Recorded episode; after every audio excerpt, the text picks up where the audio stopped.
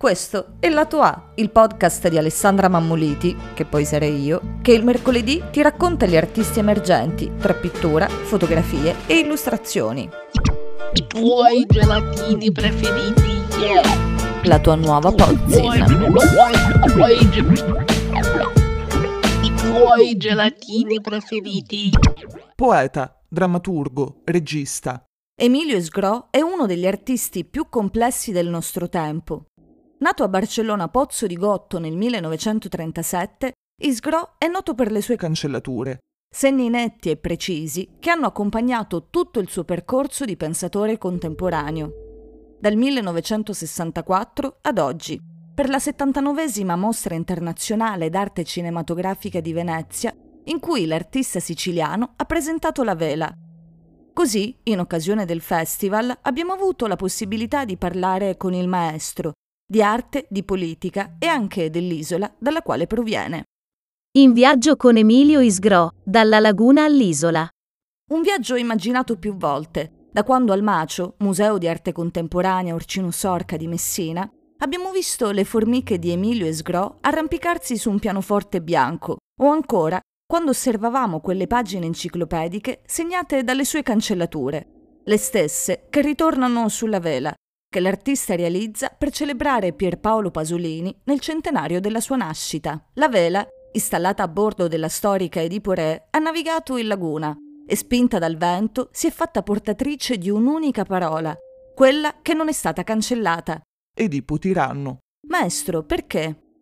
Beh, per evocare il film tratto da Sofocle che in qualche modo dà il nome alla stessa barca di Pasolini. Quindi non c'era altro da fare che cancellare proprio l'Edipo di Sofocle, il cui titolo greco è appunto Oedipus Tyrannos, Edipo re, non necessariamente tiranno nel senso contemporaneo. Quindi ho fatto emergere quasi simbolicamente un mondo di re che se poi con gli anni si sono trasformati in tiranni, e oggi accade spesso, e beh, c'è da pensarci come spesso il potere degeneri. L'arte concettuale. Emilio Esgro ha contribuito alla nascita dell'arte concettuale in Italia. Definizione che venne data dallo statunitense Joseph Kosuth, autore di One and Three Chairs. esplorando agli inizi degli anni 60 un nuovo linguaggio che potesse esprimere idee più complesse, più intime, più elaborate.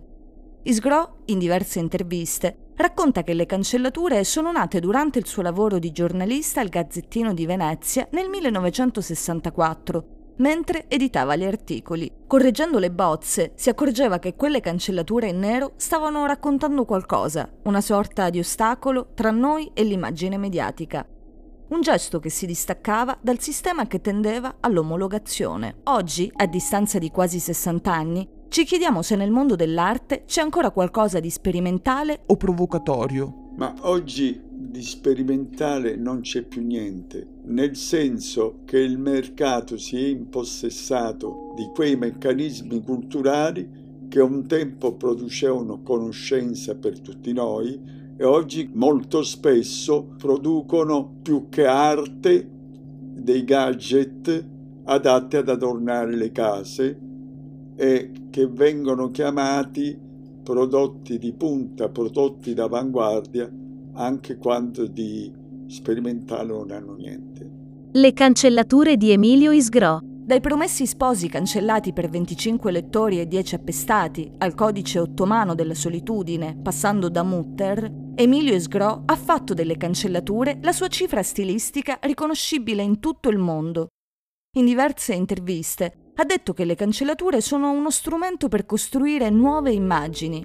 Ma qual è il cambiamento che vorrebbe vedere Emilio Isgro? Beh, io mm, non voglio vedere nessun cambiamento, ne ho, ne, ne ho visti mai, anche se il mondo evidentemente cambia continuamente sotto gli occhi, perché se io vedo i cambiamenti significa che non vivo più.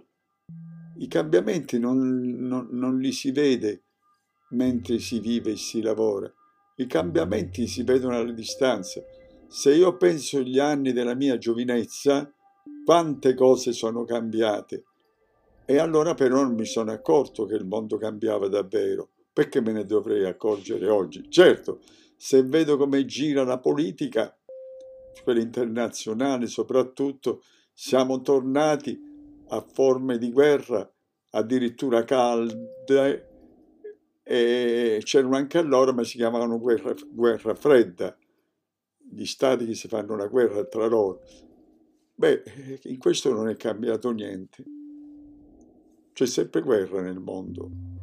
Noi europei abbiamo avuto l'illusione di una pace, anche perché le guerre si facevano altrove. Oggi purtroppo si fanno anche a casa nostra.